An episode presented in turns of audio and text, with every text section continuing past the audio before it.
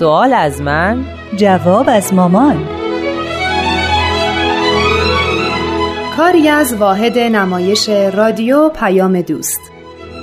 با هنرمندی ترانه صمیمی سامی شهیدی. نویسنده و کارگردان شهاب رحمانی.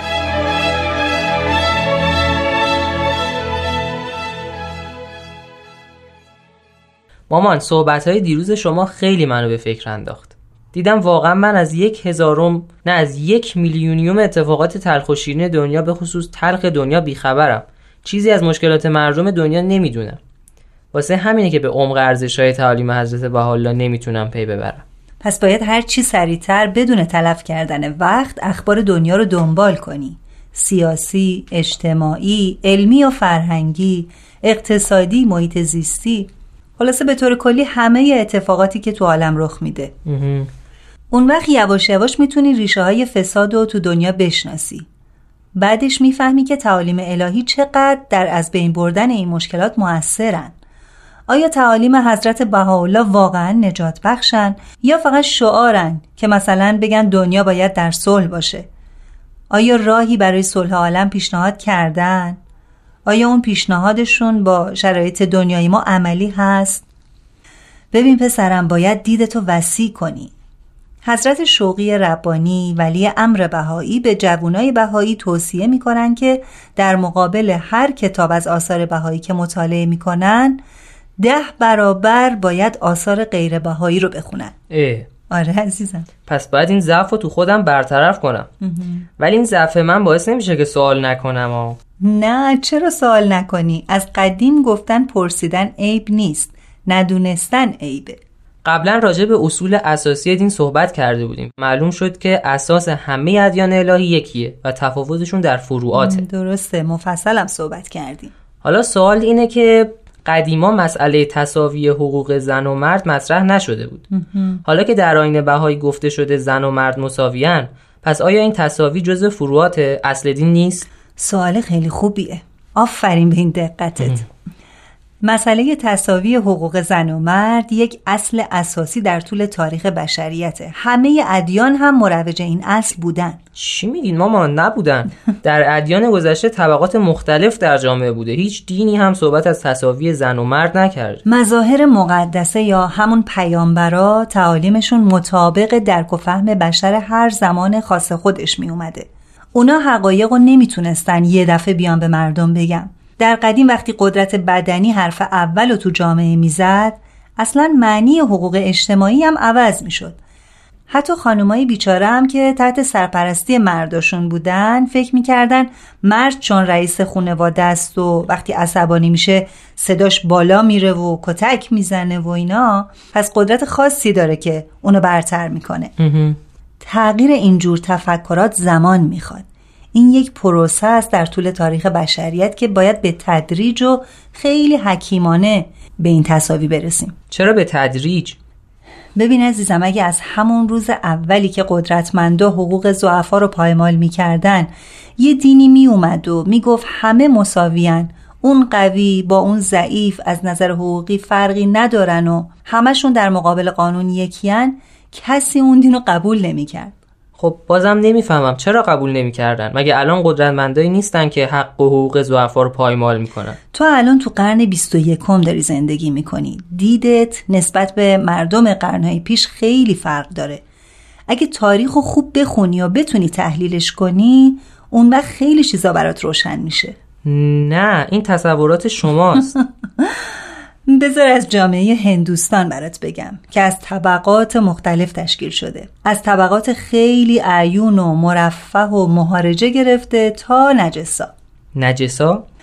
آره نجسا که فقیرترین و بدبختترین مردمن این طبقات با همدیگه وصلت نمی‌کنن و طبقات پایین خودشون هم باورشون شده که حقی کمتر از بالایی دارن این حرفای شما مال کیه؟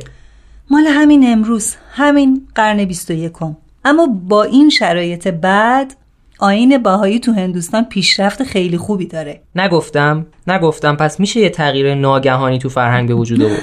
تو به اینکه الان قرن 21 توجهی نداری. ببین وسایل ارتباط جمعی خیلی خیلی ذهن مردم رو روشن کرده. الان خیلی از مردم بی سواد که نمی‌تونن روزنامه و مقاله بخونن از طریق فیلم و تلویزیون آگاهی زیادی از حقوقشون پیدا کردن. این اراده الهی بود که ظهور حضرت بهاءالله با دوران شکوفایی علم همزمان باشه. تا تعالیم اون حضرت خیلی قابل درک و قابل هضم برای افکار مردم باشه. من روی حرف خودم هستم. ولی خب درباره صحبت شما هم فکر می‌کنم. شاید به اون نتیجه ای برسم که شما رسیدی. سیار خب فعلا بیا این آب میبر بخور. شما چی؟ منم می‌خورم.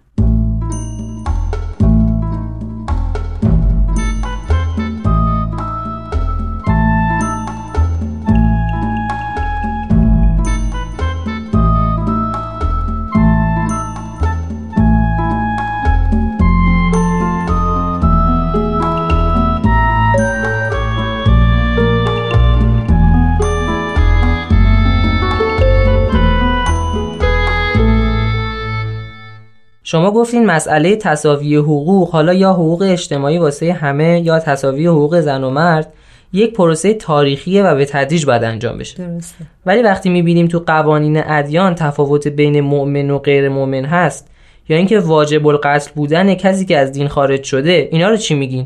اینها جزو پروسه تصاوی حقوق اجتماعی هن؟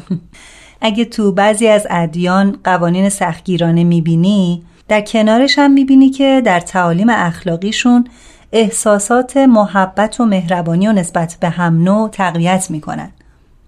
مثل رسیدگی به احوال بیچارگان مریضا بیوه زنا و از کار افتاده ها ذکری نمی‌کنن از بیچارگان مؤمن از مریضای مؤمن و غیره دستگیری کنین اصل همیناست. بقیهش مربوط به مقررات و قوانینه که تغییر می‌کنن. بذار برات یکی از بیانات حضرت عبدالبها رو بخونم که متوجه بشی که چرا بعضی از تعالیم بعضی از ادیان سخت به نظر میان. خب میشنویم. می‌خوای تو از تو موبایلت یه قطعه موسیقی ملایم برامون پخش کن تا منم بخونم. باش. بذار پیداش کنم. آها اینجاست. تو این دفتر شما همه چیز هستا حاصل مطالعات جوونیمه دیگه.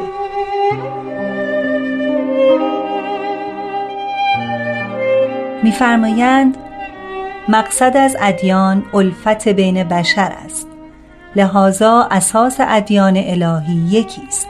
تعدد ندارد. هر دینی منقسم به دو قسم است. قسمی به عالم اخلاق تعلق دارد و آن علویت عالم انسانی و ترقیات بشر و معرفت الله است و کشف حقایق اشیا. این امر معنوی است و اصل اساسی الهی. ابدا تغییر نمی کند. این اساس جمیع ادیان است. لحاظا اساس ادیان الهی یکی است.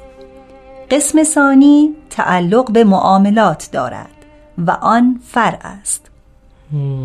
معاملات یعنی خرید و فروش؟ هر اون چی که بین آدما به صورت مقررات انجام بشه یه معامله است. مثل ازدواج، طلاق، خرید و فروش و سایر معاملات. خب؟ بله میفرمایند قسم ثانی تعلق به معاملات دارد و آن فرع است.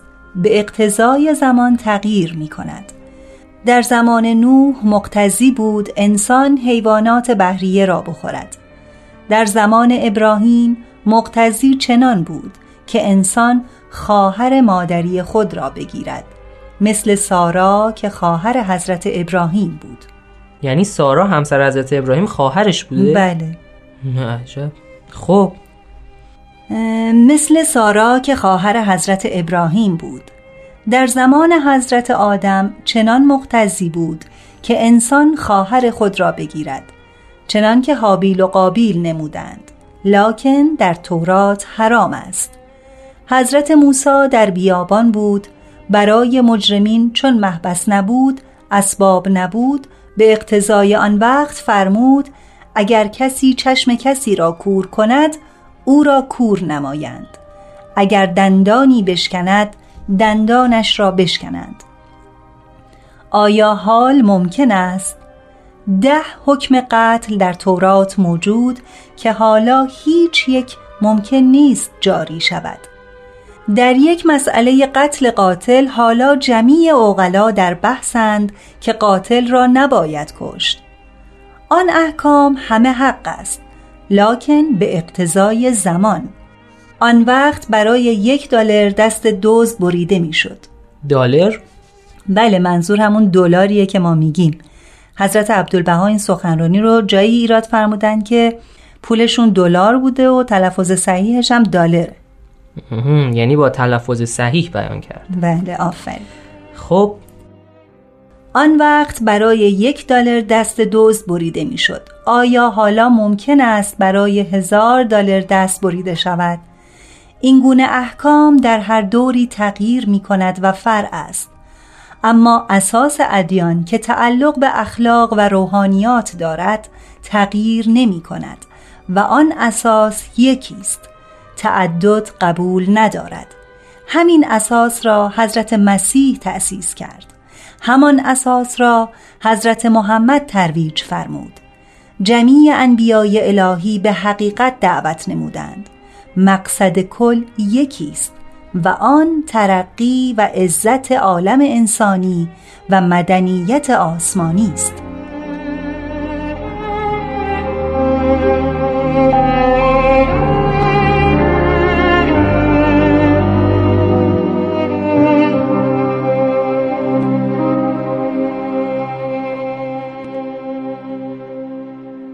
پس تصاوی حقوق همه آدما یک اصل اساسیه باشه. دربارش فکر می‌کنم.